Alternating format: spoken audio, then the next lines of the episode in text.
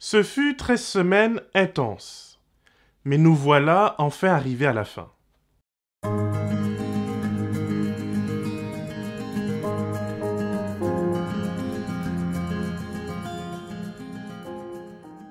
L'étude prophétique est tantôt passionnante, tantôt lassante, mais on y trouve toujours des choses nouvelles et invitant à la réflexion. Ce trimestre a été pour moi l'occasion d'avancer dans ma compréhension du livre de Daniel et de partager ce que je pense être utile à notre édification commune.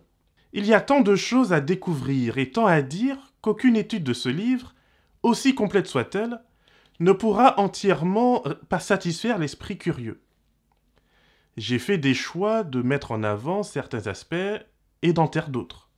Ce faisant, j'ai satisfait certains, tandis que d'autres ont dû ronger leurs freins.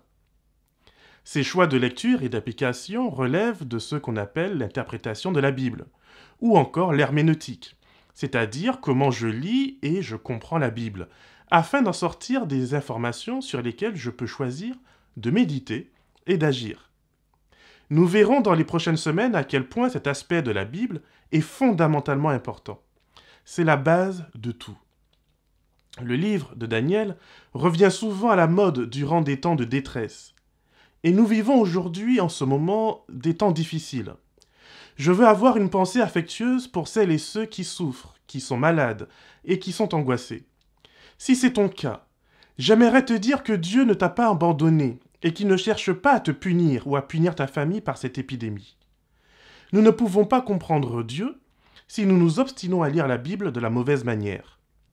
En tant que chrétien, je ne lis la Bible ni d'une manière uniquement scientifique, ni de manière mystique.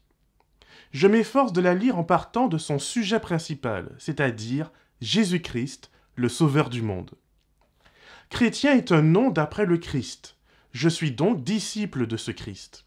Je ne suis ni un disciple d'une église ou d'une pensée ou d'une croyance, mais d'une personne. J'essaye donc d'en savoir le maximum sur cette personne, de connaître sa vie et d'en comprendre les enseignements. Jésus constitue mon point zéro, pas seulement de l'histoire avec un grand H, mais de mon histoire, de ma foi et de mes valeurs. Je lis et je comprends la Bible selon les clés de lecture qu'il me donne, cette bonne nouvelle, cet évangile de Jésus commence à la Genèse et finit par l'Apocalypse. Mais tous ces livres ne sont pas égaux. Je considère les quatre évangiles et le livre des actes comme étant une révélation parmi les autres révélations. Pourquoi? Parce que celui qui a vu Jésus a vu le Père. Et les auteurs de ces livres ont vu ou côtoyé ceux qui ont vu Jésus. Ils ont dormi avec lui, ils ont mangé, ils ont voyagé et ils ont enduré des épreuves avec lui. Quel est donc le témoignage de ces personnes? Dans Acte 10 et au verset 33, l'apôtre Pierre fait une profession de foi particulière.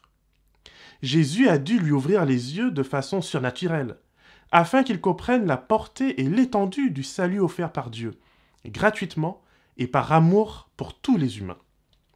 La Bible dit Pierre prit alors la parole.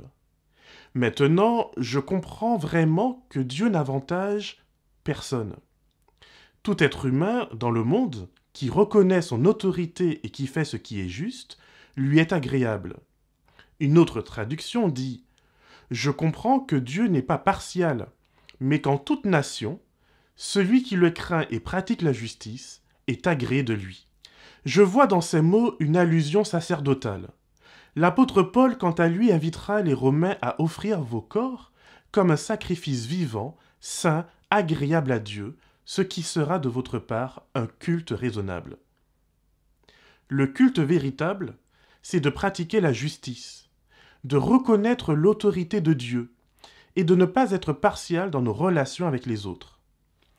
Daniel est un homme dont la vie retentit jusqu'à aujourd'hui parce qu'il a mis en pratique ces choses. Il a reconnu l'autorité de Dieu dans sa vie en dépit des efforts des Babyloniens de le démolir il a pratiqué la justice avec un tel zèle que même ses ennemis n'ont pu trouver quoi que ce soit à dire. L'apôtre Pierre confirmera la pertinence d'un tel comportement en disant dans 1 Pierre 3 verset 16 d'avoir une bonne conscience, afin que là même où il vous calomnie, comme si vous étiez des malfaiteurs, ceux qui décrit votre bonne conduite en Christ soit couvert de confusion. Jésus, bien sûr, dans sa radicalité, nous invite à aimer nos ennemis, à faire du bien à ceux qui nous maudissent. Ainsi, je le pense sincèrement, le chrétien ne peut pas être du même côté que les persécuteurs, que les accusateurs, et tous ceux qui prennent plaisir dans la critique agressive. Pour moi, toute la difficulté du croyant est de savoir lutter contre l'injustice, sans pour autant lutter contre la chair et le sang. Bien trop souvent, cette lutte ne devient que le prétexte de rabaisser et humilier son prochain. Suis-je alors un collaborateur du Christ, cherchant à ne pas discriminer les autres, même lorsque, comme Daniel, ils vivent des conditions de vie qui devraient les empêcher d'être au service de Dieu.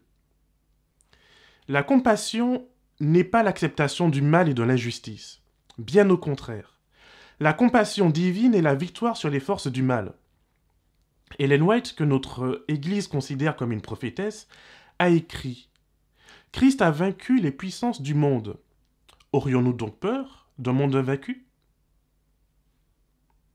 suis-je l'expert des machinations du diable? Ai-je passé plus de temps à étudier son CV, ses pratiques? Suis-je au final devenu son disciple? Ou suis-je un disciple du Christ, convaincu que nous sommes des témoins des dernières heures de ce monde?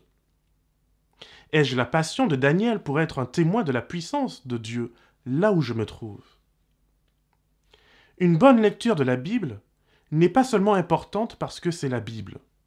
Une interprétation biblique juste est importante car, par elle, j'ai accès à une meilleure vision de Dieu. En interprétant correctement la Bible, Daniel a pu y voir le Dieu d'amour qui pouvait le soutenir, lui donner de l'intelligence et une mission, même en exil, même habillé de la tête aux pieds comme un païen. Aujourd'hui encore, l'interprétation de ce livre est au cœur de nos préoccupations. Par elle, notre compréhension de Dieu, de son plan pour sauver tout à chacun, y compris des temps de détresse, peut être manifeste. Interpréter, c'est comprendre, c'est ouvrir sa tête et son cœur à la réalité divine, parfois au détriment des limites de la réalité humaine. Ce n'est pas toujours facile de sortir de son cadre de référence, mais je sais que c'est possible grâce au don de Jésus et à la prière. La prière est le bâton de marche du croyant, elle n'est pas quelque chose que nous faisons, elle est quelque chose que nous devenons. Puisque nous sommes aujourd'hui le temple de Dieu, alors nous sommes appelés à être une maison de prière pour tous les peuples. Que le Seigneur te garde et te bénisse, et qu'il fasse de toi une source de bénédiction pour l'éternité.